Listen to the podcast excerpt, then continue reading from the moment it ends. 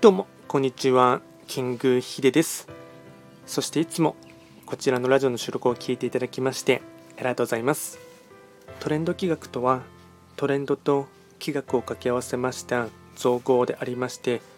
主には旧世企画とトレンド流行社会情勢なんかを交えながら毎月定期的にですね運勢なんかについて簡単にお話をしております。で今日はですね毎日の更新のもので暦のメッセージをですねやっていきたいかなと思いますが本日がですね6月22日の木曜日ですね。まあ、ちょうど昨日が夏至の日っていうところでして、まあ、最も昼がですね日中が、えっと、長くです、まあ、太陽がですね高く昇っているっていうところがありまして、まあこの辺りがですね、まちょうど陽が極まってこれから陰の動きにですね徐々に働いていくっていうところがありますので、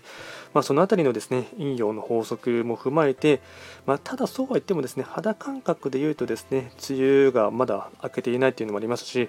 ま今年はですね天気予報の3ヶ月予報なんかを見ていますと、まあ、結構ですね例年よりかはですね酷暑すごい夏がですね、うん、とても暑いというところがありますので、まあ、日中症も含めてですねプラスあと自分自身の体調管理も踏まえてですね結構その辺りは水分をしっかりと飲むということはですね大事かなと思います。で余談はさておいてですね、えっと、今日の暦がですね、えっと、22日がですね、可能とイノシシ、六白金星の1日になります。では早速ですね今日のテーマといたしましては摂理を伝える言霊。終わらせて次の新しいものを迎える。これは簡単そうに見えて難易度が高い行為です。特にいつも通りにやっておけば楽でいいという惰性の状態にあると自分だけの意思でそれを変更するのは難しくなります。そのために暦に織り込まれそれを検討する期間が受け継がれることになったのです。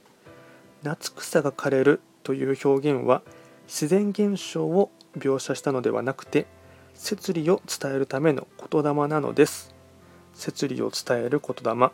あ、ちょっとですねえっとうん難しいですね内容というかですね捉え方によってはですね行く通りにもですね考えられるところかとは思いますが、まあ、若干ですねこのタイミングでは惰性という大敵とですね向き合うっていうところがですね大事になってきますので、まあ、なんとなくですね楽だから続けていることとかあとですねいや本当はやめた方がいいのになんとなく続けていることとかですね、まあ、特に悪習慣とか、まあ、最たる例で言えばですね、タバコとか、あとお酒、アルコール摂取とかはですね、まあ、まさに惰性の大敵のものかなと思いますし、あとは個人的に思うことは、だらだらと見て見てしまうテレビや YouTube っていうところもですね、ある種の惰性かなと思いますので、そういったものとですね、向き合う期間というところは、あの今日のタイミングになってきます。で今日のですねご利益フードに関しましては、そら豆ですね、そら豆。まあ、このそら豆ですね、まあ、それを言っているですね、えっとまあ、これから暑い季節ですね、ビールとかと飲むと一緒に、ビールと一緒に食べると美味しいというところがありますので、まあ、ちょっとですね、えっと、そのままでもう食べるというだけでもいいかなと思います。あとはですね、毎度ながらその日のですね、非番を見ながらフリートークしていこうかなと思いますが、今日がですね、えっと、ちょうど折り返し地点の木曜日ですね、えっと、6泊金星中級の1日になりますので、うん。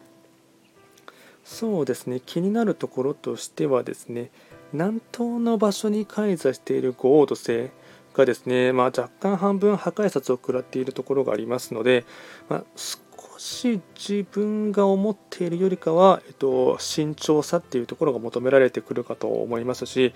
この場所はですね、えっとまあ、変な噂というかですね自分にとにとっては耳障りな言葉をですねもしかしたら人から言われることもあるかもしれませんので、まあ、ちょっとその辺りはですねこの月盤上のところを見てもですねうん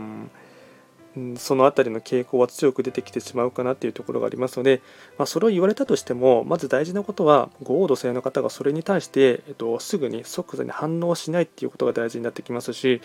えー、まあ、もっと悪いのはそれでですね反論してしまうっていうところがですね余計面倒くさくなってしまいますので、まあ、ちょっとご王土星の方はですね人によってはその辺りのですね頑固さっていうところはですねちょっと拭いきれないところはありますし自分のですね我が強い傾向があるこれはですね、うん、いい面では言えばですね個性があってあってえっと、ちゃんと自己主張もできるというところでいいんですけども反対の面で言うとですねやはりですね自分を曲げられないとかですね、うん、うまく周りと協調性が合わせづらいというところもありますので、まあ、ちょっとその辺りはですね、うん、いろいろと鑑みていただきながらあの人と調整していくというかですね協調性を持っていただくということはですね大事になってきます。では今回は簡単にですね、カノとイノシシ、六白金星ということでですね、暦のメッセージをいたしました。こちらのラジオでは随時質問とか、あとはリクエストとは受付しておりますので、何かありましたらお気軽にレターで送っていただければなと思います。それでは今回も最後まで聴いていただきましてありがとうございました。